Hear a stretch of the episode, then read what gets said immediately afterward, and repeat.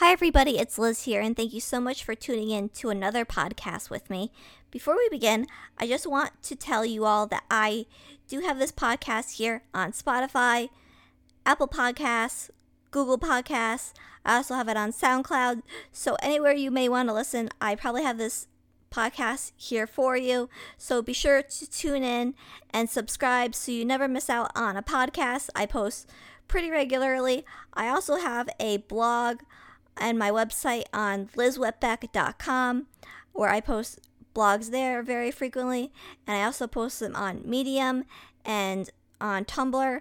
I also have a Twitter account and a TikTok account where you can get all of my content on a regular basis. So be sure that you are checking me out on all those places so you never miss out on all the content I am bringing you. Thank you so much for tuning in, guys. So, I remember being in college, and a friend of mine was giving her thesis for her honors project that she was doing. And we were in a small room with dozens of people in the crowd. And I was in the crowd with them. And at the beginning of her lecture, she asked, Who here wants world peace? And everybody in that hall raised their hand. And of course, I think that this is a nice idealistic idea and one that I personally strive for. But, however, if I'm being honest with the current state of affairs, I know that not everybody wants peace. Not even the majority of people want peace. Peace is a radical concept. Peace is the idea of nonviolence. It's the idea of no hatred, of no ill will towards anybody. In our world, there is hatred everywhere. Hatred exists in the hearts of everybody. It happens on huge global scales, such as war and police brutality. But it also exists on much smaller scales. When people do something horrible to us, we seek out revenge. We get angry at the person who takes a rude tone with us, or the people who cut us off in traffic we always believe that we are the good guy and that the other person is the bad guy. And with this mentality, there can never be peace. The concept of peace is a radical one. Many people throughout history have introduced peace, and they were met with violence and uproar.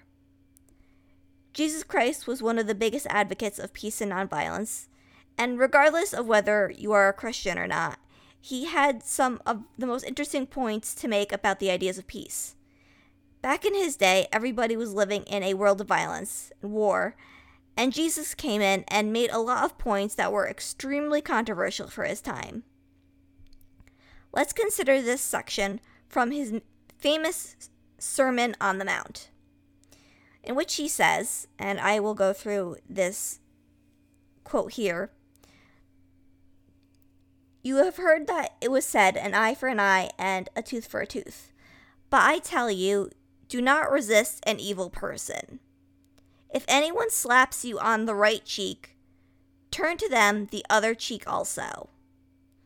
And if anyone wants to sue you and take your shirt, hand over your coat as well. If anyone forces you to go one mile, go with them two miles. Give to the one who asks you and do not turn away from the one who wants to borrow from you. You have heard it was said, Love your neighbor and hate your enemy. But I tell you, love your enemies and pray for those who persecute you, that you may be children of your Father in heaven. He causes his sun to rise on the evil and the good, and sends rain on the righteous and the unrighteous.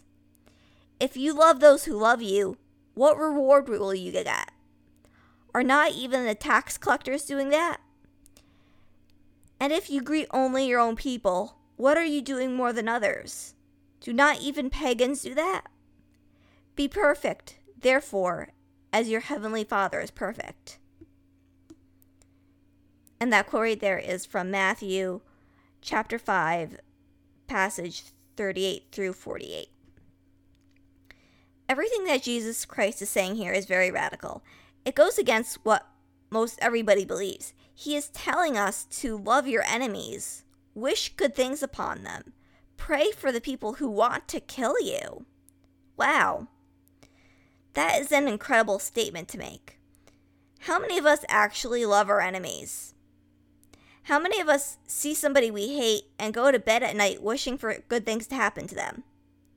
How many of us encounter somebody being rude to us during the day and immediately wish them happy thoughts?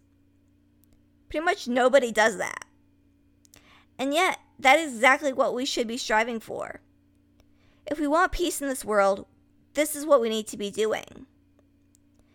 The idea of peace has been a radical one in modern times as well.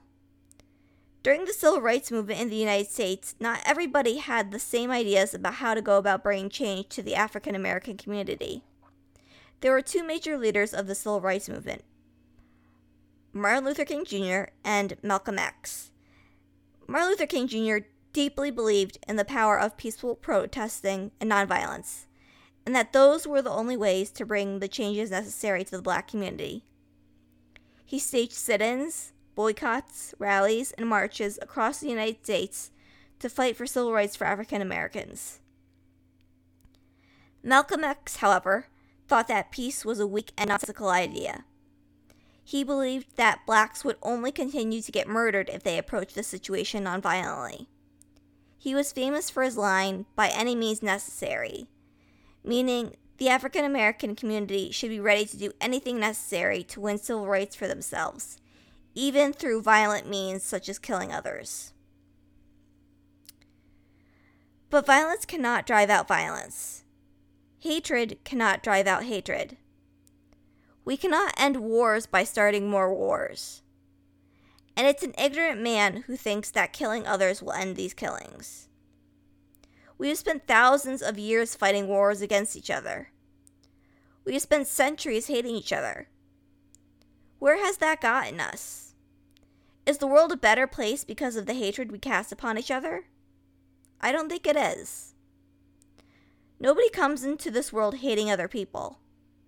Hate is something that is learned. It is learned through our experiences with others. It is learned through what our parents teach us, what our friends teach us, what the media teaches us. Hate makes its way into our hearts over time, and it gets hardened, and it stays there. And just as easily as it is learned, it can be unlearned. We can learn to believe in peace we can learn to love other people. Because hatred is something that is learned. But love, that is something that is much more natural for humans. Love is something that is innately within us. And that is why peace will always win out in the end. If we want to see peace in this world, peace must start with us. We must be the ones to initiate it. We must say, enough is enough these wars and these murders and these killings will continue. If we want them to stop, we must be the ones to stop them. We must decide for ourselves that we want to see peace on this planet. And then we must go out and do something about it.